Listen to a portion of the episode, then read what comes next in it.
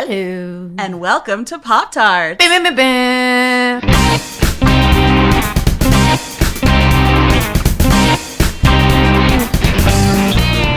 I'm Emily Rems. I'm Callie Watts. we are both editors at Bust Magazine in New York City. And today we have in the studio comedy legend Rachel Dratch. Hi. Hi. I didn't know I was a legend. Oh, you are Thank a you. legend. Now you know. Thank you. Um, obviously, Legendary, legendary, legendary. everybody, of course, knows you from Saturday Night Live. Callie and I personally worship your work in Spring Breakdown. Oh my It is gosh, a personal thank favorite you. of My ours. top A deep cut right off the bat. And- Thank you. we are so very excited to talk to you. Thank you for having me. You're looking at us a little bit like we're from space. I am Lefty. And right now I'm angry. Ah, the old fuckable janitor trope. I like talking on that grounded landline. 212, baby. It takes a lot to trigger Callie Watts. Well, that's nice. You need to find me this movie.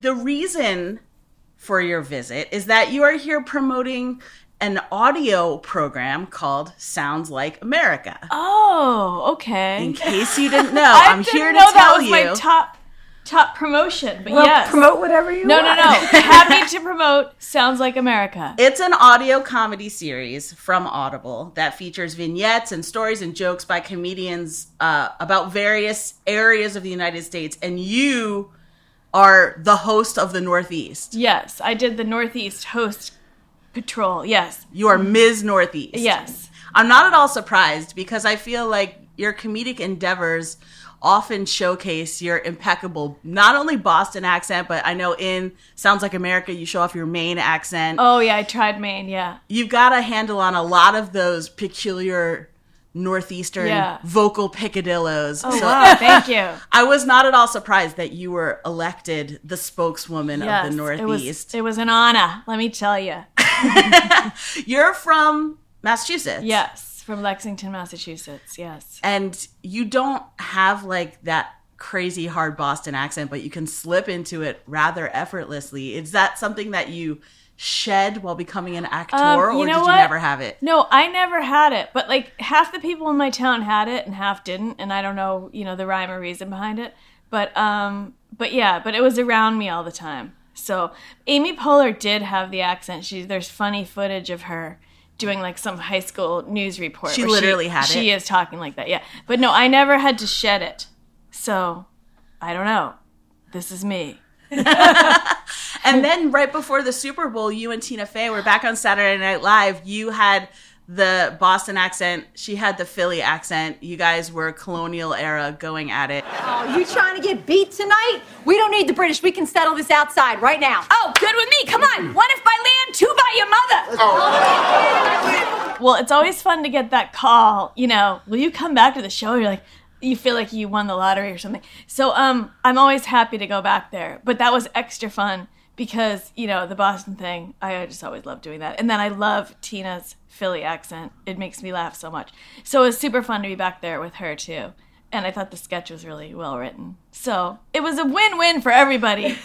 It was my favorite sketch of the whole show. Oh, that, thanks. That It was week. fun. It was choice. Yeah, it was fun. I, you know, Tina is so good at accents. You know, we started doing that Boston thing when we were together at Second City, and we played this mother daughter. Dratch and Fey, right? Well, this was actually before even that. We did. We were just in shows together at Second City in the in a, like a six person cast, and we did this scene where we were mother daughter shopping at the Burlington Mall, and her Boston accent is like totally flawless, which is really unusual for someone that's not from there, but she is amazing at it. Do you get feedback from locals, like from where you're from, about your accent when you do it? Um, no, because since I'm from there, like it's not, you know, people people comment on people that can't do the accent Yeah. sometimes, like in movies and stuff. But no, um, if I had to do any other accent, I'm sure there'd be feedback. But that one's it's in my blood. Yeah. And now, aside from Audible, Sounds Like America is also going to be on iTunes. If it's not on now, it will be very soon. It's joining So that means you're joining the podcast revolution. All right. Do you have Woohoo. feelings about podcasts as a genre? Oh my gosh. You know, I'm so like I'm like 15 years behind everything. Like I just got a microwave not too long ago. Nice. But um Yeah, but- you have a, a landline? I do have a landline, but also a cell. I do have a landline. I don't know. I like talking on that grounded landline. Uh-huh. 212, baby. It sounds clear as a so- bell. it does. Um, so, so, um, what was I going to say? Uh, oh, yeah, podcast. No, like, I'm not in the podcast loop. I mean, this, I'm too embarrassed to say, like, I don't even know where you go to find a podcast. we Like, can show it to you on I your am. phone after. Oh, really? Okay. She can show you the world. I love it when, when when young actors ask me for acting advice, and I'm like, "Well, um, write your own stuff. You know, the power is in writing your own stuff, whatever." But I always forget, like these days, you don't have to have someone like you could just put it online, you know. And I don't even know that whole section of promoting yourself. But I'm like such a dinosaur that I just tell people old fashioned advice. so, You're like, get a landline. in my day, you had to send out postcards to try to get an agent. With You'd your send- face them, With your face on, And you send a postcard like, come see me and blah, blah, blah. You know, that was like a, you'd spend your time like marketing like that and then hope that someone came and saw you. Yeah. I spent my time putting putting postage on promotional postcards in theater school and stuff. Okay, yeah. Pre-internet. All right. Yeah, pre internet. Right. Okay. And look how and now here we all are Here we are in this Floating. studio. through the podcast Mm-hmm. waves, riding them. Yes. Let's talk about your time on Saturday Night Live. Okay. You were there from 99 to 2006. Right. Post Second City, you just mentioned you were there with Tina Fey. You guys did Dratch and Fey, which was your own sh- partnery Yes. sketch show. Uh huh. And many, including myself, Yeah. consider your time on the show the golden age of women on Saturday Ah. Night Live. Concur. You were there. Tina Fey was there. Anna Gasteyer was there. Amy Poehler, Maya Rudolph, Kristen Wiig. I love being involved. God, I'm so, so freaking excited. I am very hungry. Please, may I eat donut from your head? My mother gave me the most beautiful leather coat on my birthday. You know how many times I've worn it this year? 0.00. I myself never much cared for Colonel Angus. He rubs me the wrong way. The gown, horrible. The jewelry, whorish. Her hair looked like two cats had a fight in it. She's a hideous slut. Over to you, Melissa. Hello, Ozzy. I miss you, Doddy. Minnie, say hello to Alex. We were both fully clothed. He did not touch Tat, and I did not see Hog. And I can see Russia from my house.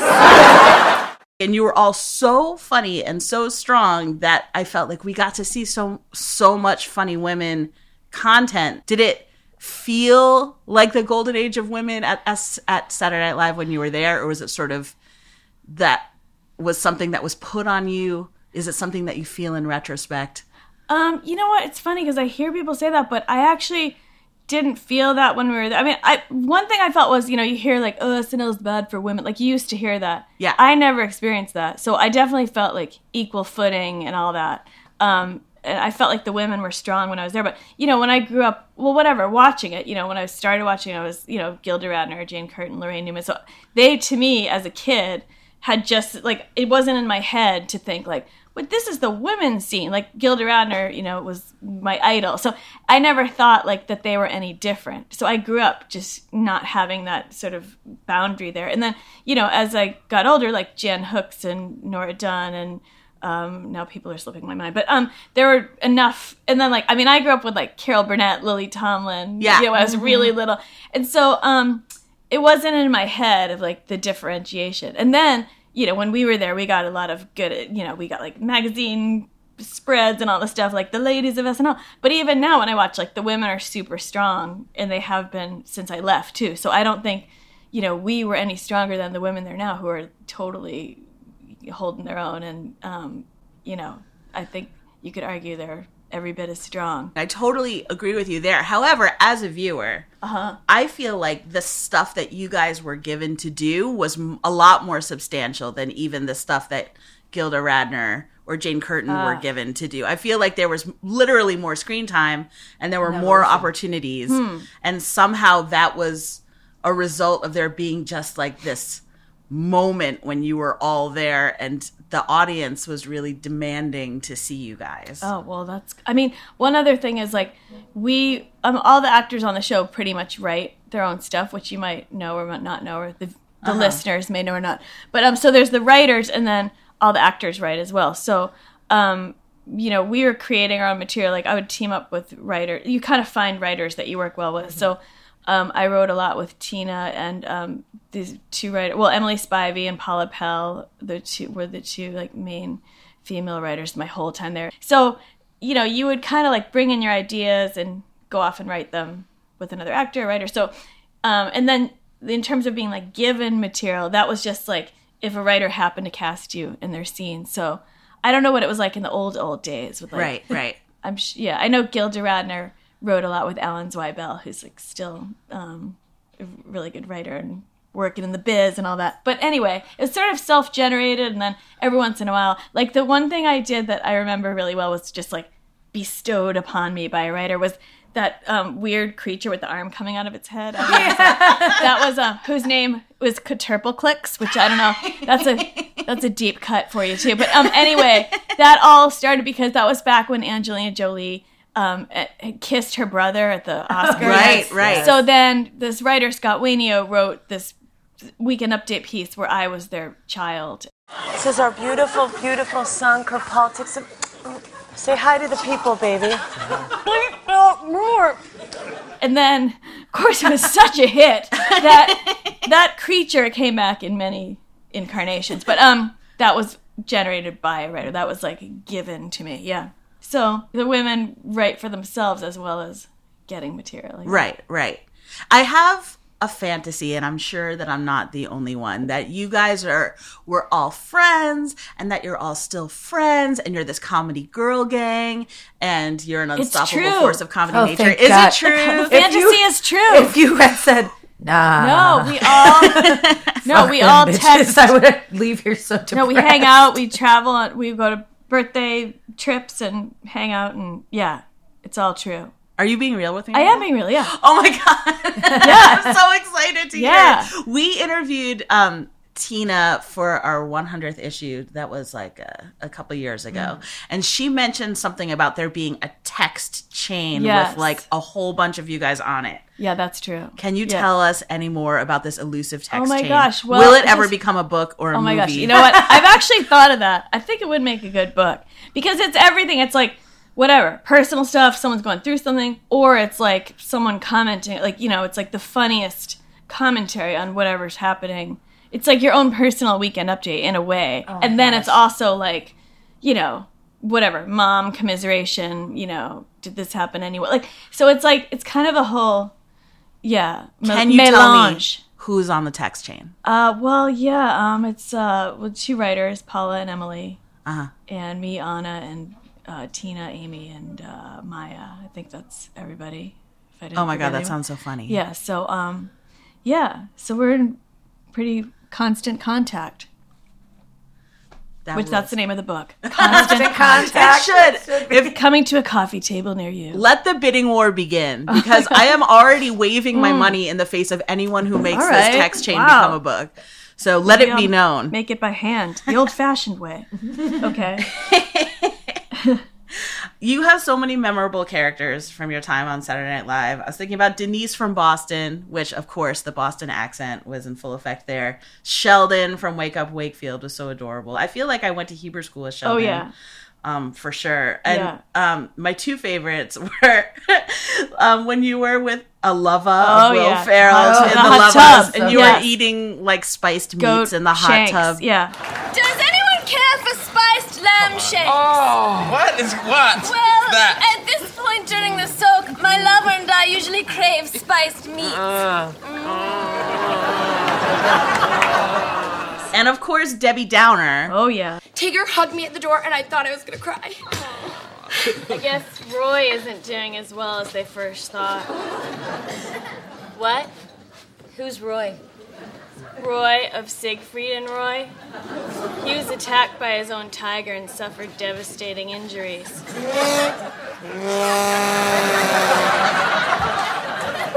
Because because I feel out of all of your characters, there, there's so many that were super funny, but somehow Debbie Downer became like this cultural Yeah. shorthand where we didn't know how to explain that person before that Right. character, and now we all have the term for her, and like the all of 2017 was just like a wow, Oh my god! wow. It was just like the Debbie Downer year. it like it like out I don't even know. It just like out Debbie Downer. Like there's nothing because I thought there was a while when I thought of tweeting as Debbie Downer, but it, as things became so bad, like I couldn't top the reality. Like there, Yeah. there we were we are living Debbie Downer right now. Like there's a there's whatever information every day. So I couldn't Yeah. I couldn't add comedy on top of it. Did you know someone who was like a total bomb of negativity, or did you Um, write that one? Funny. Yeah, I wrote that with Paula Pell, and I I had the idea. The story itself is a downer, so I don't know if you mind this. But Bring the, it. the origin of Debbie Downer is that I was on this trip um, in Costa Rica. I traveled by myself. It was the only time I've ever Baller. traveled by. I know. And I went to this like eco lodge in Costa Rica. So there were these communal meals, and um, so we were just making chit chat, and um, someone, you know, it was like, "Where are you from?" And I said, "New York." And then someone was like, "Oh, were you there for 9/11?" And it was like, it was like in the middle of the jungle. Like it was so not. It was also like three years after, so it wasn't like, you know, Totally. like like yesterday. But um, so then it kind of screeched everything. I just was like, ooh, you know, and so then I kind of like glossed over it and I had to like shift the conversation back. But it, I didn't think of it then. Like then a week later, it just popped into my head. That that moment just popped in my head. It's like the name Debbie Downer. But yeah, so then Paula and I wrote that up, and um, at first on writing night we were trying to make it in an office or something, and then it just kind of wasn't really working. We were like, we should put this somewhere really fun, so we put it in Disney World, and so that was the first one where we all started laughing, um, which was probably my favorite moment on the show. Even though I would try not to laugh, you know, because it's kind of like a cheap thing to get the audience on your side. Like I used to love when people would crack up on the show before I was on it, but I would always try not to laugh. But that one, I don't know what happened. We just got all silly and goofy. Speaking of heat, if this greenhouse effect keeps up, we'll all be living underwater. By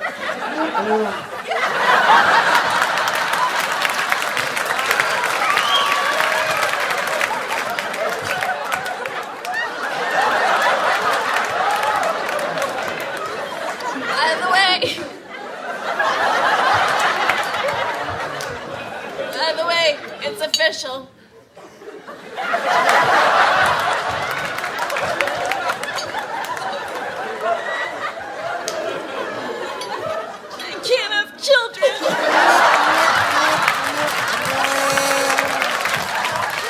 Um, yeah, and then that kind of just like took off because people would come up to me and say like, "Oh my gosh, that's my mother, that's my cousin, whatever." People, everyone knows a Debbie. Everyone knows I'm But you asked if I know someone like that, and like that's how I thought of it. But I think there is a Debbie Downer that lives within me because I always want like. I always want to say, you know, if, some, if someone's like, "Oh, it's great weather we're having," my I'm gonna be like, "Yeah, climate change." So the person you know yeah, who's like I guess is so. you. There's a there's a segment of that. I got to edit myself to not, you know. I'm Jewish, so I think that's part of our DNA. Right, I don't know. yeah, maybe we're not. just a we're sad warriors. clown. That's we how we think of what could go wrong, and it's just like in my DNA. So there you go.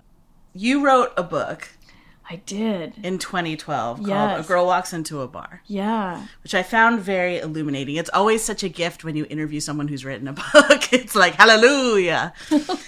Um, Hallelujah. But I, you said some stuff that was very interesting to me in that book. Right in the beginning, you said these are pretty much the only parts I've oh been God, offered this. Yeah. since I've been off Saturday. Okay, Night this Live." has changed since this though. okay. This is what's a problem about writing a book. Writing a book. is you think that this is how it's it's like writing your diary and then it's out there but it's my diary from 2012 Right, which is I- so long ago. and i have like different feelings about some of these things but at the time yes go on Okay, so disclaimer. Well, this is what the like- reality was in what I don't 2012. like- okay go ahead Well, it's nice to know things have changed. I'll tell you. That's an true. undowner. but this is what it was Is there like. backwards? it was womp like this It for was while. like this: lesbians, That's secretaries, true. sometimes secretaries who are lesbians. Yes. Usually much older than I am in real life. Usually about 100 to 200 pounds more than I am in real life. I thought you I were going to say 100 to 200 Yeah, years, years old. old. years older. Right. I am offered solely parts that I refer to as the unfuckables. And of course, this makes me furious for many, many reasons. That this was your reality, Well- even if it's not anymore. okay it was the reality it shifted somehow but it lasted like that for about i don't know maybe four years or something after snl so that's why i thought like this is how it is now. But it was also, see, okay, I get really nervous talking about this. And the reason is because whenever I talk about this, some other online thing picks up one line I said, Uh-huh. and then I become the poster child for this again. Right. And I hate like feeding the flames of this. I understand. So I speak about this with great trepidation. we will but, um, speak not- about it carefully. Okay. Um so yeah, but no, that's how like after I was done with SNL, literally like every part I would get offered, whatever, audition, just audition. Uh-huh. Um was a part like that. And then it was just kind of like a rude awakening because I on SNL like you play anything. Like the world of sketch, you play anything, you know. Right. And and also like before that Second City, you play any part. And then it was just more like welcome to Hollywood. It was like, you know, a whole different beast than it had been. So that was kind of surprising me. But it was true, like, you know, I I would usually like go out for like the weird friend, you know? But then I wasn't even going with the weird friend. I was like the the pet troll of the weird friend. Oh my god. um, no, but like, don't now. Don't everyone say that I called myself a troll. I am not calling myself a troll Uh, because that happened too. Like I've said something like, "Oh, I usually play like in my book." I said like, you know, woodland creatures or whatever, and then like I think I said trolls, but I didn't mean like ugly trolls. But then that's how somebody mm-hmm. whatever. Anyway, I just get very feared of. The, I fear the pull quote more than like heights and spiders. Right. So, and that can be my pull quote. I fear the pull quote more than heights and spiders. This is podcasting, no pull quotes. No, but you know what I mean, though. Yes. Like, yeah. Yes, So, totally. anyway, Absolutely. But I have thoughts on this Okay. still. that Yes. I'd like to process. Sure. As someone who went to theater school and I walked in and they said, You would be such a great stage manager. No I way. noticed wait, this where did you go to theater school? Emerson. curious. Okay, yeah. and um Oh man, it's fine. Yeah. I'm over it. yeah. But I noticed this right away, and it also sort of dovetailed with some thoughts that I had been having about the culture in general. And I'm also not surprised that this has changed for you because I mm-hmm. feel like the culture has changed in this specific way. Has nothing to do with being unfuckable, really. All of us look all different kinds of ways. We're all getting some. That just stands. However, people in Hollywood and like in the media that we consume, there's dudes who decide who gets to play all these very many parts, usually, generally, up until very recently. And there's this idea that no matter what kind of a part a person is playing, like whether it's a mom, whether it's a, a teen, whether like whether it's the custodian, like if it's a woman, there's an added value to male viewers that they have to be able to very readily imagine fucking that Ah, woman. the old fuckable janitor trope. Right, like not fuckable in real That's life. true. That's but like there, you have to be able to very readily imagine yourself sodomizing that person in order to have like an enjoyable sodomy. comedy Yeah. experience.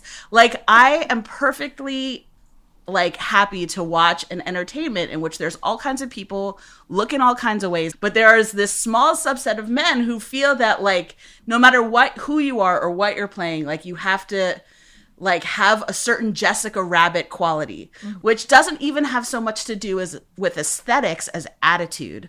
Like I don't put out like a ooh ah, like a Well, you just vibe in the world. think you do, tell you. and and I don't think um just based on the sketches that I've seen you do, like your characters aren't like overwhelmingly sensual. Like even when you're being like No, the lovas, sure. like your your persona in public isn't necessarily one that's like begging a person to like imagine their sexual life Co-sign to that. which is not the same as unfuckable. It's just like that's not on top. It's not up front. Mm. And for some reason, like all people who are like that were pretty much discarded for a really long time, regardless of their talent and regardless of like how much we actually want to see them. We were deprived of like so much variety that I feel like we're finally starting to get.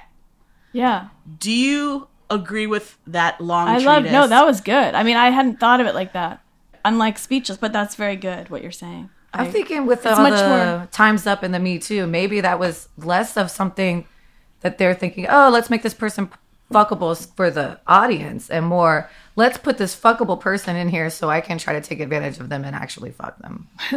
I mean, legitimately, people would be like, I can't put you in this movie unless you're fuckable. Prove to me that you are. You know what I mean? Could you imagine if this was like a real life thing and all my deli dudes had to be fuckable and all like the delivery guy has to be fuckable? right. Though we did have those really hot two delivery guys for one point. Right. Well, we work at Bust. There's it's a world of only women. So Oh, like yeah. we get Stockholm syndrome where we're like obsessed with the UPS guy because it's the only man that Oh, we see so all day. We oh, interviewed them once for the For Men We Love issue, we took pictures of Oh, our so UPS cute. and FedEx guys Oh my gosh. and drooled over them later. And then we moved offices and I saw one of them eating a pizza and I just looked in the window and I was like, there you go. he has a life outside. You're inside of this industry and Yeah. i feel like you like got the shit under the stick in this specific regard in this industry and now you're saying it's not like that anymore and i'm happy to hear it and i want to know how your life has changed Well, okay, no, it was like that for a while, and I had like, um, I mean, I had like, a, oh, where do I go from here? You know, but then actually, that's why I wrote the book because literally didn't have a lot of jobs, and then I just it forced me to like, anytime that stuff dies down in this business, I end up like I don't really enjoy writing because I find it really difficult, but I end up like dragging myself to that computer or Yeah. typewriter as it used to be. no, but um, and then like it forced me. So actually, that whole lull, you know, made me write this book. Um, and I also like did other things. Like I just got out of the whole like. I mean, I think when you're on SNL, you think like I'm gonna be a big movie star from here. Like that's how it sort of used to be. And like they used to do movies based on characters and stuff like that. But you know what? In the end, it, of course, it launched my career entirely. Um, and uh, now I don't know. Like I think I don't have like the um I don't have like such high aspirations, but I don't mean that to sound bad. What I mean is like I just had to get adjusted. And I do a lot of theater. I do like I'm working a lot. It's just I'm not like star of my own show. So people uh, like in the book as I said, people would always say to me like what happened to you? We miss you. Like I would get that all the time, and I, I don't mean we miss you. Like I'm so great, but what I mean is people like, "What happened to you? We don't see it," you know. But I, even though I was still working, I wasn't like out there, out there. So, um, but now I kind of whatever. Like, it, I with time, I just like, and, now, and of course I have a kid now, so I like having a lot of time for him. So everything kind of shifted. I have fun doing a lot of different parts, and I don't just get like that script that says, you know, it's like literally like The it grossest to be, like, person it is- alive. yeah, it would literally say that like, you know, um, Sandy, like eighty, unattractive. Like that's literally what these things Lives would under say. the it would say like, yeah. So th- those were always a little like, oh, really, guys? You know. But um, again, like I kind of hate talking about this because I, I fear the resurgence of this for me in my life. Like that, that was like a time. It Yeah. is dead and gone. I don't want to like fan it. i appreciate you So don't ask, me. not you, but I mean, Future people. this is this ends here on this podcast, right? This doesn't go out into the internet. Okay. obviously i had a lot of feels about it and i Well, I know, and it's, it's me. it is like a very worthy topic. I just don't want to be like the torchbearer for it anymore. so yeah, imagine. someone else write your thesis on this. I'm out. But um, yeah. after saturday night live tina wrote a part for you in 30 rock and was taken away Yes. Well, I don't want to say. T- well, yes, it shifted. Yes, they went in a different direction. They went in Yeah. a different direction. Yes. And I'm not going to go like into why, but I want to know how it is that you and Tina maintained your friendship through that transition. Well, you know what? It's like that kind of thing happens so often Mm-hmm. in casting and whatever. Like there's so many people that get traded out for a pilot. So it's like that part of it was not very shocking to me and then I got moved in to do these other little parts. So like that part was actually fine with me. I did not feel any like Ugh. but what, you know, kind of sucked about it is it was very public. So Right. most people when they get moved out of pilot, it's like a little blip. knows and because I don't know what it was, the timing or whatever, because I was on SNL, whatever it was, it just got like a ton of media attention right when I was leaving SNL. So it wasn't like how I would have planned to leave SNL, is to then like have this big public like switch out thing. Uh huh. And would you like just in terms of clarity of my timeline after that happened? Is that when you like jumped into gear to make Spring Breakdown? Is that how we got Uh, that movie? Spring Breakdown. I think that happened before that. I think I had done that in the summer. Shoot, I don't remember. I don't even remember. Remember your I know name. it came out in 2009, was- but there was like a long time. Oh, time. it came out in 2009. Like, because it yeah, went- I think they we were did holding it, when and then it we went to did I thought video. it was 40. I don't know. Regardless of whether it happened before or after, you wanted What to happened be in before? a movie. happened before. Yeah. Okay. Yeah. So you made one. Well, yeah, my friend um, Ryan Shiraki had this idea, and um, so then he um, got this deal to get it made, and then I um, helped him write it, and yeah, we made this movie. Why isn't Spring it Breakdown. bigger? It's so fucking. Oh my funny. gosh, crime, thank it went straight to you. video. Th- I know. I don't really. That was another one of those like showbiz. Um, I don't really know. Like it wasn't supposed to go straight to video, but then, you know what? I never really found out why. Like because I heard like three different reasons. My theory is that this was before Bridesmaids, and I think that they thought that all an all women cast could not pull a. I mean, the cast of this. If, if for people out there that don't know what Spring Breakdown is, the greatest movie of all time. The oh, cast. even even I wouldn't agree to that. But anyways, it's it's fun. It's fun. It's hilarious to me.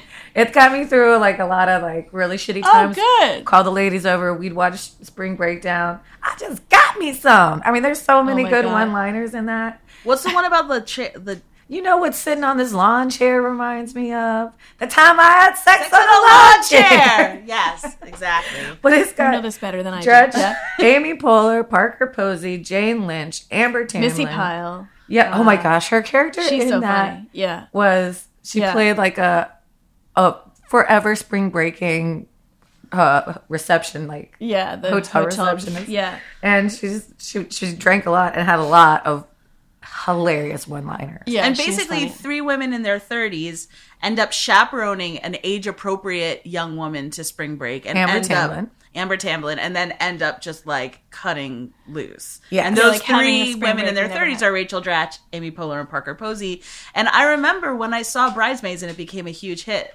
I was very I enjoyed Bridesmaids very much and I was very happy that it became a huge hit and I was like but also Spring Breakdown. Like why didn't this happen Well, we uh, we Breakdown? both used that song, the Wilson Phillips. I was just I have ahead of our time. if they're Yes. obsessed with Wilson Phillips. I was like, this Wilson Phillips moment was already in a movie that I already enjoy. Now more people got to see it in Bridesmaids. Yeah.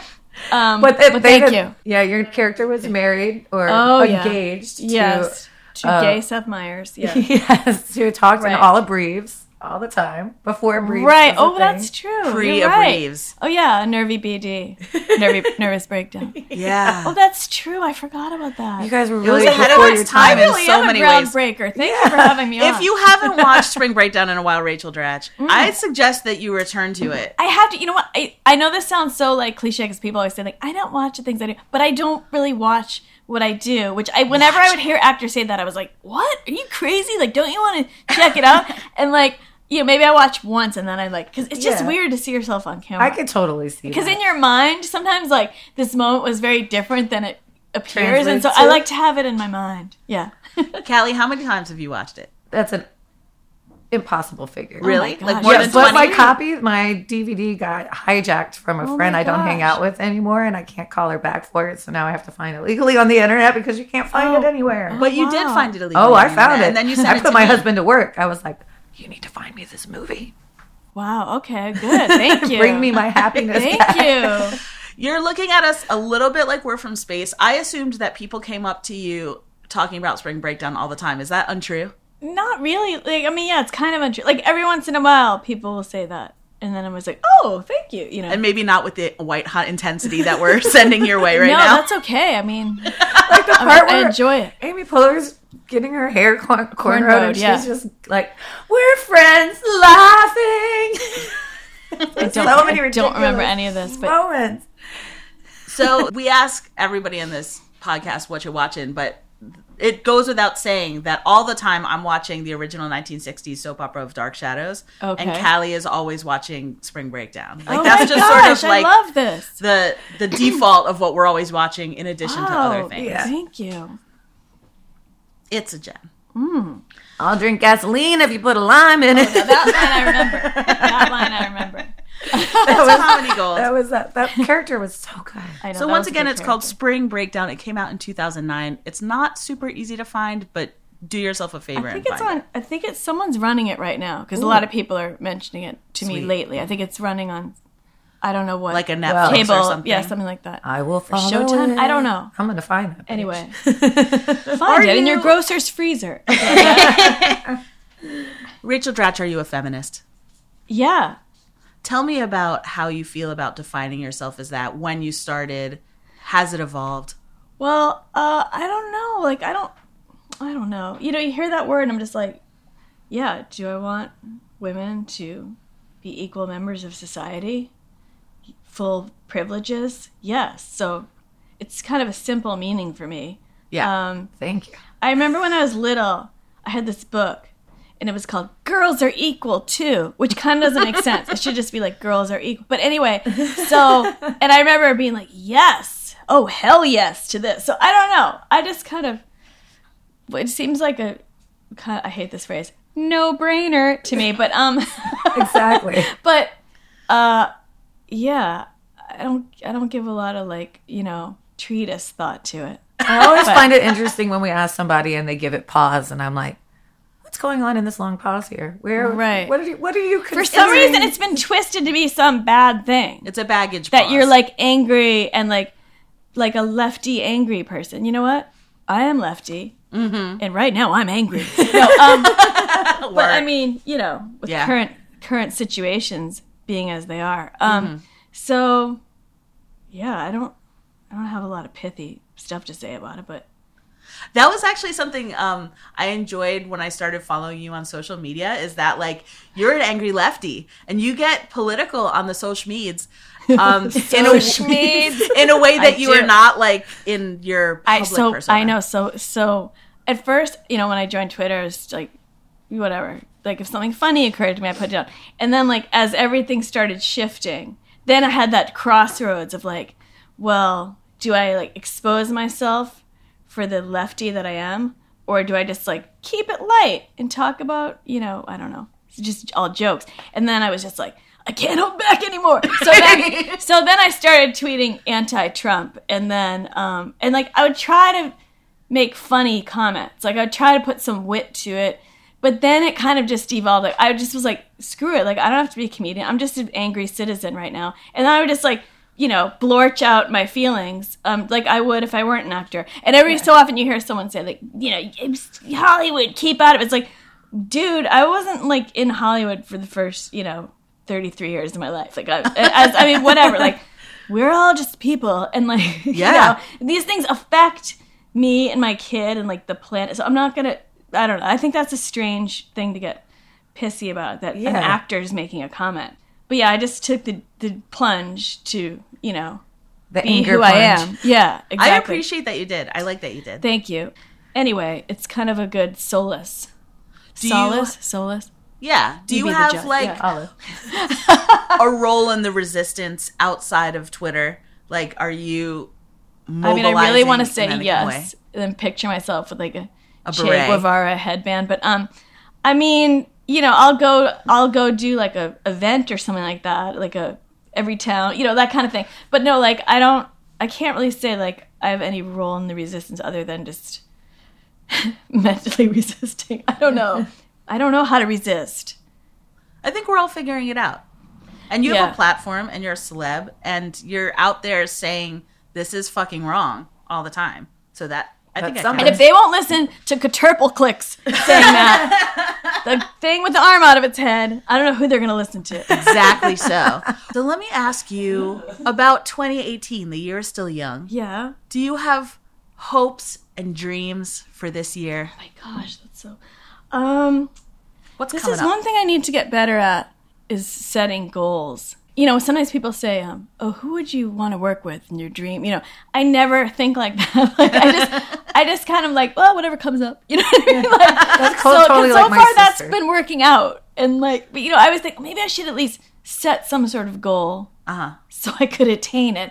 But something just always like floats on by. One thing I learned, like, you know, right when I was like when I was done with Second City in Chicago, like nothing was happening, and I was just like all like worried oh nothing's ever gonna happen. And then like when i was off snl same thing like oh i'm never gonna get another job again. And like i just learned like it always something will come up so why spend that time in worry? Like just i just like put your hands behind your head and lay in the stream and, um, and then like just float on down. And that's what i've been doing. It it's it's good for my brain to be like that.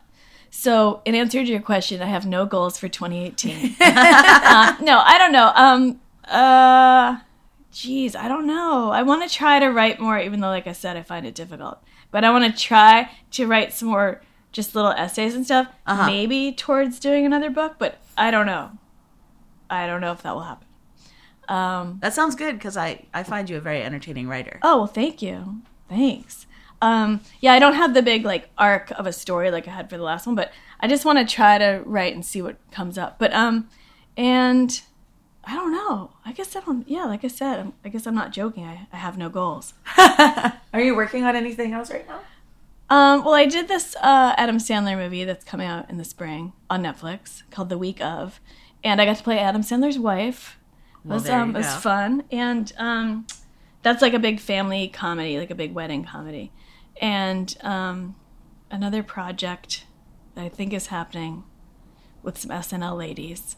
Oh, dot dot dot, and um, but I don't know if it's like you know a thing yet. So that's a, that's a maybe down the road. Awesome. And uh, yeah, I think that's about it for. St- oh, and then oh my gosh, I did this movie called Hurricane Bianca um, with, With Bianca, Bianca Del Del Rio. Rio. Yeah. Oh my gosh, Yes. I saw the trailer for that. Yeah, I played the villain. So, I mean, so I like play this awful woman. It was kind of fun to do that. Like, just I don't get to play like the villain a lot, Uh-huh. and I just play this like very, very stereotypical like Southern gay hater. You know I mean? Like, the funny thing is, I got this. So we shot it in Texas, and I got there, and Matt, like the director's so cool. His name is Matt Kugelman, and um, he's uh, like I get there, and he's like, "Hey, could you do a, an accent for this?" And I was kind of like, "Uh, okay." Like it's, I'm like, it's not gonna sound authentic. You know how like what we're talking about the Boston accent, like Yeah. someone from the South is like, that's not Texas. You know, I'm sure I'm like just like a cartoon accent in this, but I got to be like the Southern. You know, gay hating lady who, and then, but anyway, then we did um, we did Hurricane Bianca two from Russia with hate, and that is coming out in May, and that is even more ridiculous than the first one. Oh my god. Did you watch Drag Race? Were you familiar with Yes, yes. Bianca Y- from that? Yeah, yeah. I was a um, judge on that once. yes, but Oh it was God. not. It was not a good experience. What happened? well, because I froze up and I had nothing to say. So if you ever see it, I'm just silently looking, silently sitting there. So it was because you know what? It was the All Stars. So they were all really good. Uh-huh. So they're all Yeah. gonna be good. Yeah, so there was nothing bad to say. But then they want you to say bad things. And I literally like even if I wanted to be that person, like I couldn't think of anything bad to say. So and it was the other guest host was um judge was Janice Dickinson. Oh my You can god. imagine. whoa. like, she, I gotta say though, she was like an awesome judge. Like I know, you know, she's a little out there, but she was she did the job while I sat there silently. I mean, the, In the fear. All Stars is so good. It's like who are those ice skating commentators now? Johnny Weir. and- Oh, and Tara Lipinski. Lipinski. yeah, yeah. and they're like, you know, somebody does something a little bit off, and they're like, trash. That's trash. they brought that trash to the ice. Right, because when you watch figure skating in the Olympics, like it all looks great to me. Like I don't Yeah. get what, and then you're like, oh, you have to be an expert. So it was the same with these this All Star race. Like they looked like great figure skaters to me. yeah, your mind is I blown. couldn't think of like your lashes off. You know what I mean? Like, so I was a dud on that show. I'm gonna fully sign off on that.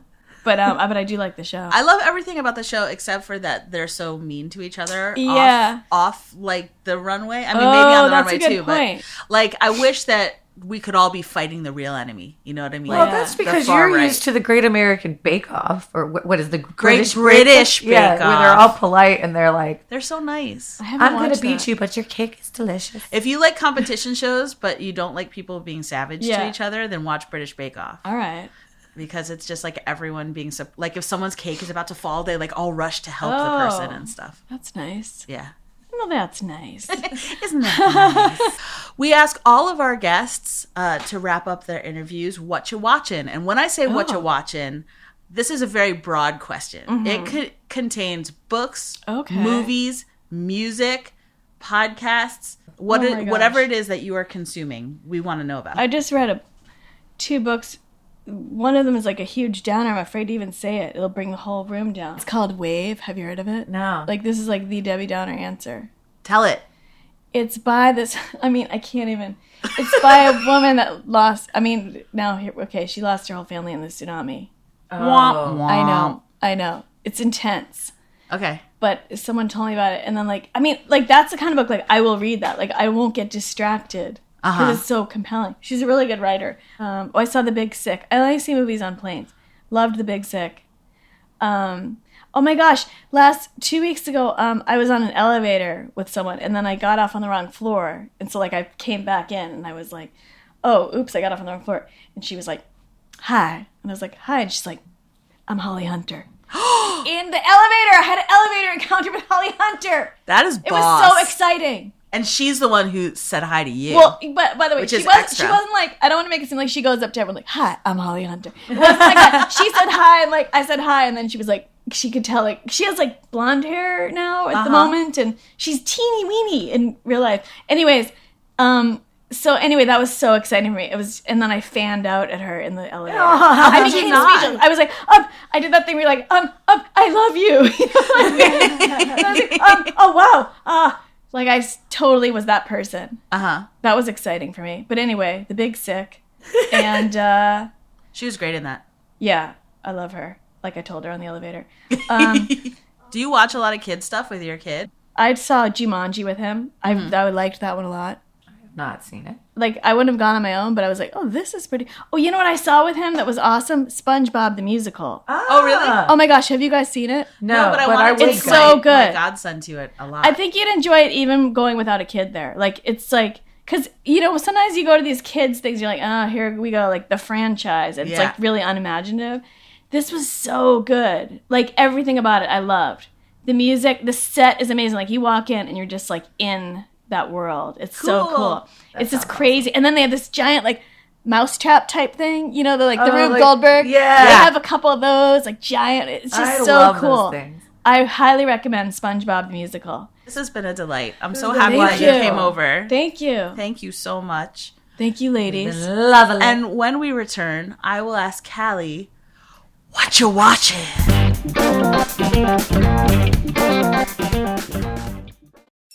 I'm Terrence Mickey, the creator and host of Memory Motel, a podcast that finds the drama in what we desperately want to remember or would rather forget. In season one, I explored such light topics as the different ways we remember the dead. Good afternoon. Thank you for calling the New York Times Classifieds. Christine speaking. How may I help you? Hi, my name is Terrence Mickey, and I'm calling to inquire about an obituary. What information were you looking for that I could possibly help you with? Okay, I'm a big procrastinator, but I'm going to die at some point, so I just want to be prepared. And to get to the bottom of Stockholm Syndrome, I returned to the bank robbery where the first person was diagnosed with it. I always felt that I did something wrong. After almost 50 years, I felt, well, I didn't do anything wrong. I did what I had to do. And I'm kind of feeling proud of myself. And I followed a message in a bottle. he starts talking to me about a bottle with a message in it, and he says Turks and Caicos. I'm like, and I'm, you know, I'm real expressive. You can't see me, but like I make a lot of faces. And I look at my cousin and I, real quizzically, and I go, I don't know what this guy's talking about. So I says, hold on a second. I put the phone down. I'm like, what, what? And I go back on the phone. I go, okay, excuse me, what's a Turks and Caicos? I had no idea. To see where your memories take me next, please subscribe to Memory Motel wherever you listen to your podcasts. And to share your memories, please reach out to me directly on Twitter at Terrence underscore Mickey or at Memory Motel. For updates on season two, visit our website, memorymotel.audio.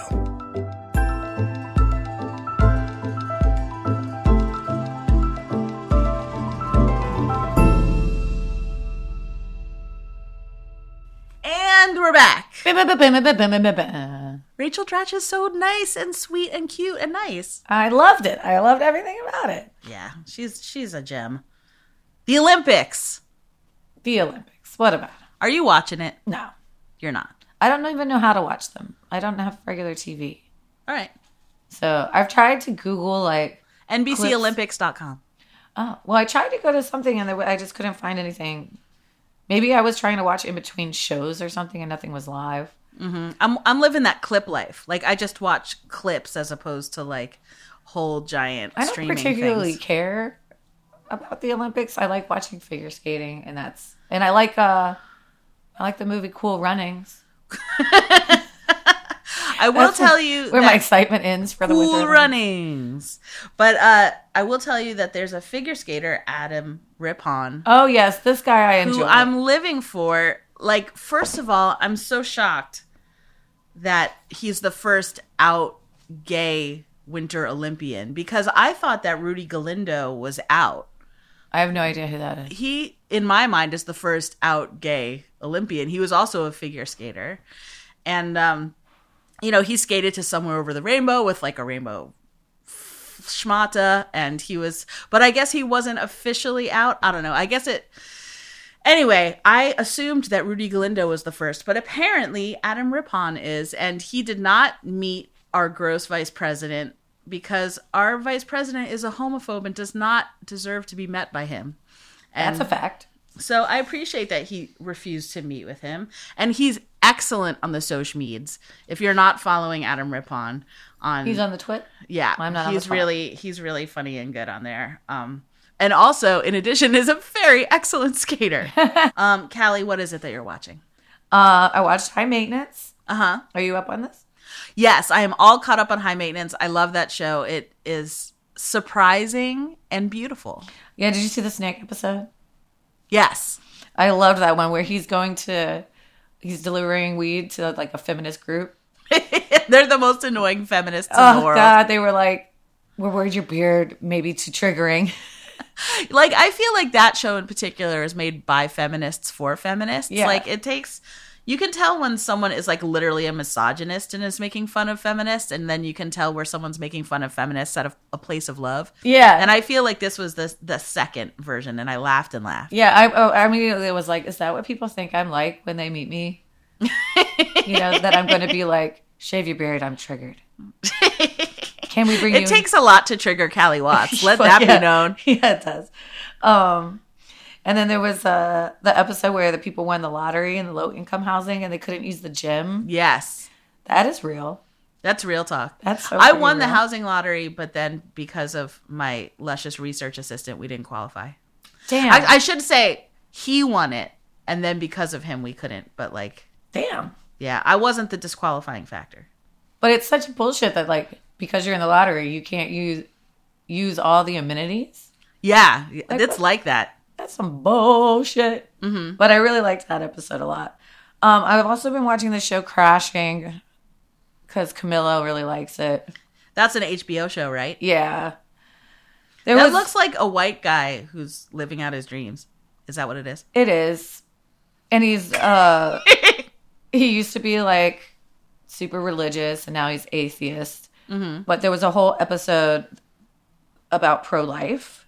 Mm-hmm. So there's there's they're playing golf and this one guy Bill goes, "Yeah, you don't want to knock anybody up either, you know what I mean? When you got to deal with the death of that shit, right? Not that I'm against abortion or anything." And Pete goes, It's a complicated issue. And Bill says, It really isn't. You're aborting a life. I'm not fucking a right to lifer, but like for those people who fucking have an abortion to sit there and say they didn't kill somebody, it's bullshit. And then Pete goes, Well, this is just two white men on a golf course discussing reproductive rights. So I'm glad he at least dropped that line. And um and then Bill was like, Yeah, you have to own it. That's like saying just because you didn't it doesn't look like a baby yet, it's not a baby. And then they compare it to being like a cake batter and not putting the cake in the oven and shit. And I'm just like, oh, I, I got so irritated when I was watching this. I was like, ah, turn the TV off. These people are killing me. Like, they're killing me like the dead baby they think that they killed. It's Mhm. so, I want to throw that show in the trash. It sounds like you just did. yeah. So anyway, it's very irritating. Uh, RuPaul and Oprah interview. Yes, you Now- you sent me the link to Oprah interviewing RuPaul, and I watched it immediately, and I was so glad I did. We watched it instead of something else that was on that day, right? It was like I was watching it instead of some awards show. Grammys, maybe. Something. And I was like, this is so much better than that bullshit. Oh, it was instead of Trump's uh Oh, State of the Union. State of the Union. I watched it instead. And it, my favorite, I love when people refer to pants as the singular. And A pant. Yeah. And Oprah and Rue are talking about, starts out with them just like talking about fashion at first. And this one designer that they like. And then Oprah goes, the pant. And Rue is like, the pant. And I was like, oh my God, your passion for the a pant. perfect white shirt. yeah. And um, it also came very obvious to me while watching that that I will never reach their level of fame because I haven't been archiving my outfits. But you could because you have so many legendary outfits. For those of you at home who can't see what I can see, Callie is wearing a head to toe ramen suit. I've worn She is a giant cup of chicken ramen head to toe, and that deserves to be archived and when uh, you're done with joint it. socks. I got Oh, and on my joints on her socks. But Rue and Oprah both would take their outfits and mark label them like the date and the event that they wore. Their uh, clothes have their own apartment where they're stored. Right. And so I feel like in order to get that level of success, I would have had to know this was the outfit that you wore in this day. Put it in the vault. Right. Well, it. as as far as I know, we're not at the level yet where we can only wear a thing once. But they weren't at that level yet either. They knew early Oh, on. they just knew. Yeah, I mean, I understand why Rue did it because you don't want to wear the same Drag, eleganza. Yeah, to the same where the same audience would be. Oprah, I mean, she just sees the future, I suppose. oh, and Rue, just keeps replying, uh, referring uh, to himself as as the moon, as everything. I am everything, and I am nothing at all. And you could tell Oprah is like, "This is my new inspirational quote. I'm going to put on towels or whatever." Yeah, she's gonna put that on a mood board. And that's what I've been watching. Great. You know, uh, since the last time we were on these mics, uh, Two Dope Queens has premiered Yes. on HBO. So far, I've just seen the first two episodes, and every time Jessica and Phoebe are on there, it's magic. I just drink it up. I love their The chemistry. I second love seeing them together. I found so much better than the first. I was just about to say that. Uh, outside of Jessica and Phoebe, the comedians on the second episode are better than the first one, except Michelle Buteau was on the first one, and I really like really Michelle Buteau. She was the best part of episode one. And then overall, in general, the level of everyone was making me laugh more in episode two. Yeah, it's a mixed bag. But I I adore them so much. I wish it was much more of them and maybe and what they have three Three comedians. Maybe- And, and a special guest. Yeah, knock one of those bitches out of there and let me get more time with them. you know? Right. I love them talking about black hair with Sarah Jessica Parker. Sarah Jessica Parker was so charming and you could see like they hit her with some questions, some curveballs she was not re- prepared for. Also, she didn't know what she was getting into being on like where there was going to be a huge to do and she, She wasn't ready for that jelly. and she was like i would have put a hairpiece in i know this is where i was going and she was so charming about it I like that show very much. Um, I am almost embarrassed to tell you, but I have to tell you anyway that I am watching Celebrity Big Brother, and it's so good. Like this I've is never. the Omarosa one this right? is the Omarosa one. So like you can log on and watch Omarosa like in the jacuzzi what if this right was now. her long con just to be on Celebrity yeah and she was like i'm just going to pretend that i work at the white house not really have a, a spot like people know Pretend her to get fired. from The Apprentice, and I think she was on The Apprentice more than once. Mhm. But she also people don't totally remember that she was on The Surreal Life, and she was bonkers on The Surreal Life. Yeah, there's nothing not bonkers about this lady. And But so, like, she- was the long con, and she purposely made a big scene when she got fired just to bring more dash to her being on Big Brother. Because if she wasn't in the White House, nobody would care about Omarosa on Big Brother right now. I think that being in the White House pays more than being on Celebrity Big Brother, but she's just going to be on any reality show, I think. Cuz she knows that she's so she's like a savant. She's so good at it. Like so here's who's on who's on this show. Metta World Peace, who like used to be on the Lakers. He's this like Wait, his giant- name is Metta World Peace. Yeah, he changed his name to Metta World Peace. I can't remember what his That's original name. name, was, I'll but he's it. like, you know, he's like an NBA All Star type person. And then Brandi Glanville, who is like a Real Housewife of Beverly Hills, who, yeah, that's One of those people. And um, Keshia Knight Pulliam, aka Rudy. All right, that's the only one I know. The so Cosby far. Show. Ross Mathews, who was like the gay intern on the Tonight Show back in the day, and then like became like a pundit commentator. No idea Perfect. who he is. And then Shannon Elizabeth, who was like the hot girl in the American Pie movies. She's done nothing since then. Mark McGrath from Sugar Ray. Oh my god. Wait, who did Debbie thinks Sugar Ray was? We have a, an article in our next issue of Bust Magazine, um, Oh, an interview with Fever Ray. Fever Ray. And Debbie thought we- it was Sugar Ray. She was like, "Why are we talking to Sugar Ray?" that was so funny.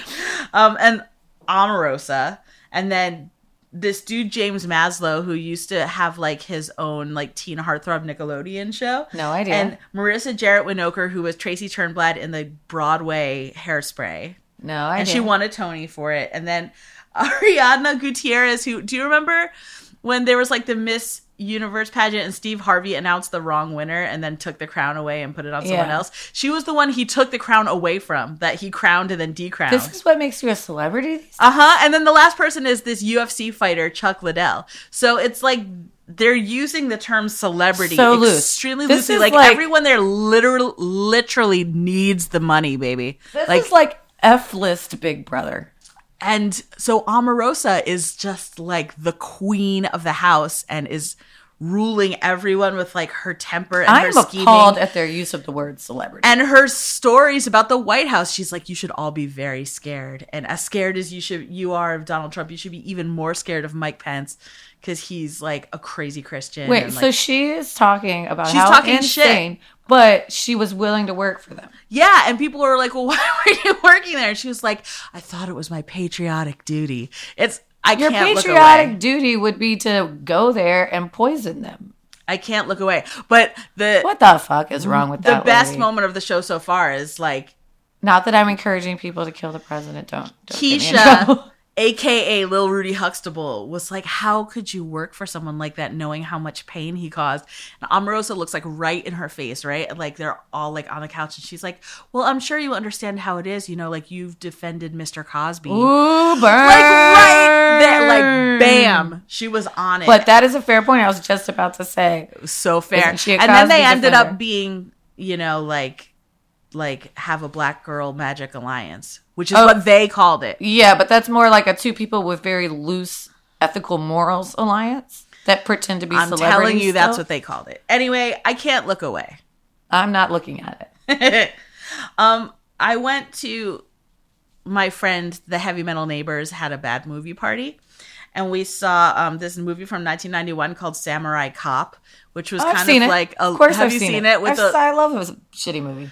Samurai Cop is so crazy. It's like a low budget lethal weapon kind of situation, but with a Mhm. lot more martial arts. But the thing that was my favorite part of the movie is that the the lead who was playing like the Mel Gibson-y type part is an actor named Mathew Karedas. He made the movie and then they had to do reshoots.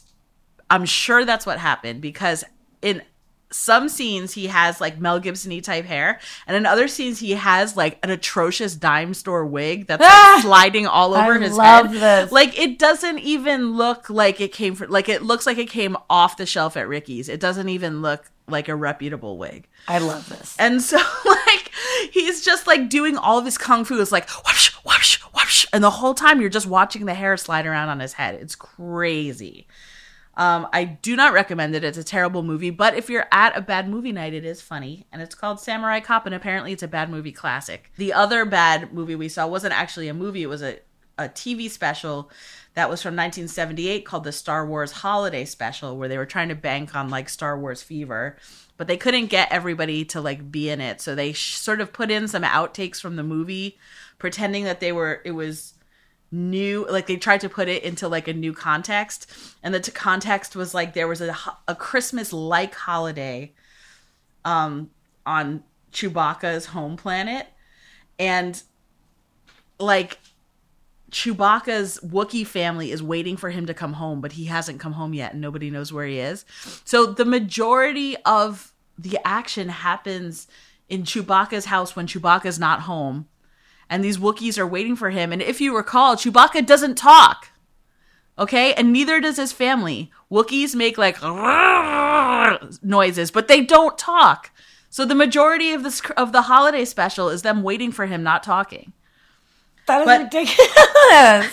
There's like little cameos of like Carrie Fisher floats through and Mark Hamill, but like for like so briefly. And then there's other guest stars like Harvey Korman's in it, Bea Arthur's in it, What? Diahann Carroll's in it, and Art Carney and Jefferson Starship. And still, it was like the boring. It was the boring zone. Like it was a trip straight through the boring zone. I literally did not, not figuratively, literally fell asleep during the Star Wars holiday special from 1978. It was so bad that like you know the people who made it like pulled it and wouldn't let it be after it came out like you couldn't get it after that and then it was like one of those things where you had to buy a VHS copy out of someone's backpack or something Mhm. and now like finally it's back out in the world and you can see why why it was taken George away. Lucas didn't want it to see the light of day because it's really shitty. There was a show on Amazon Prime. This is a 2014 documentary called "If Only Cats Could Talk," and trust I me, think this that all the time. I think it all the time too. I did not anticipate getting completely emotionally involved in this movie. Of course, it has the word cats. Oh my god. So, in this documentary, there's a woman named Jane. She's a woman of a certain age, probably around my age, 40s. A woman of a certain age. so her cat, she's a single lady with a cat named Frankie, and he goes missing. Not only does he go missing, he goes missing because this dude that she's dating let him out. And then On was purpose? it no, but he was just being like just not paying attention. And then he wasn't even sorry for it. So she broke up with him. Well, yeah. But we don't even see him. We just hear about him. Like that's how Jane knows that he's not the one because he let Frankie out. And she is so heartbroken that he's lost. She totally plasters her entire n- neighborhood with posters about Frankie. And then she finds this dude. Um, his name is, I believe, James Francis, who is a cat detective. She hires a cat detective, and the two of them have are totally vibing. Like you keep expecting them to get together at the end. Like they didn't show them, but I think off camera they were DI. So she and this cat detective are scouring the entire neighborhood. Guess for how long they're looking for Frankie in this movie? Two days, two weeks, nine lives. 45 days. Okay, for 45 days, all day, every day, they're looking for Frankie. They're postering. They're She going. doesn't have a job. Like, I think their jobs were looking. I don't know. and like, I don't. I'm sorry to be a spoiler here. I don't think anybody's gonna watch it. They find him. They find him after 45 days, and I was so wrapped up in like. Of course you were. You're terrified that your cats will go missing. I'm so terrified that my, cats will go is, missing. why did you think you weren't going to be invested? Because I'm like, I don't care about that lady. I don't care about her cats. And then I cared so much about her dumb cat, and I cried so much when they Oh found my him. God. So, like, if that kind of an emotional journey is up your alley, then if only cats could talk on Amazon Prime. But like, let it be known, it is not a good movie. it is not a good movie. It is shoddily made, but somehow compelling. I wonder what this cat de- this cat detective's like. My work here is done. There's more cats that need to be found, and he like walks off into the sunset. Like, if that's your jam, then watch it. And that, Callie, is what I've been watching. Well, this has been great.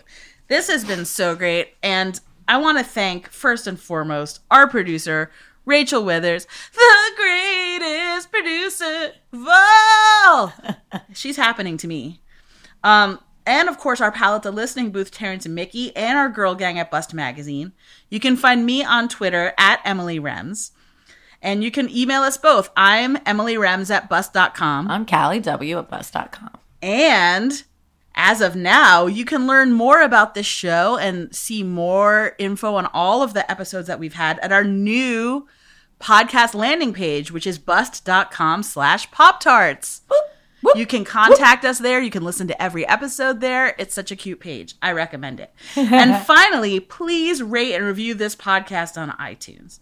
If you don't, like you'll be missing like Frankie was missing, but instead of just 45 days, you'll be missing forever. and we want you to be found. We want to find you on the comments page of this podcast. So do it. It really, really helps us get the word out. We super duper appreciate it. Until next time, 嗯啊、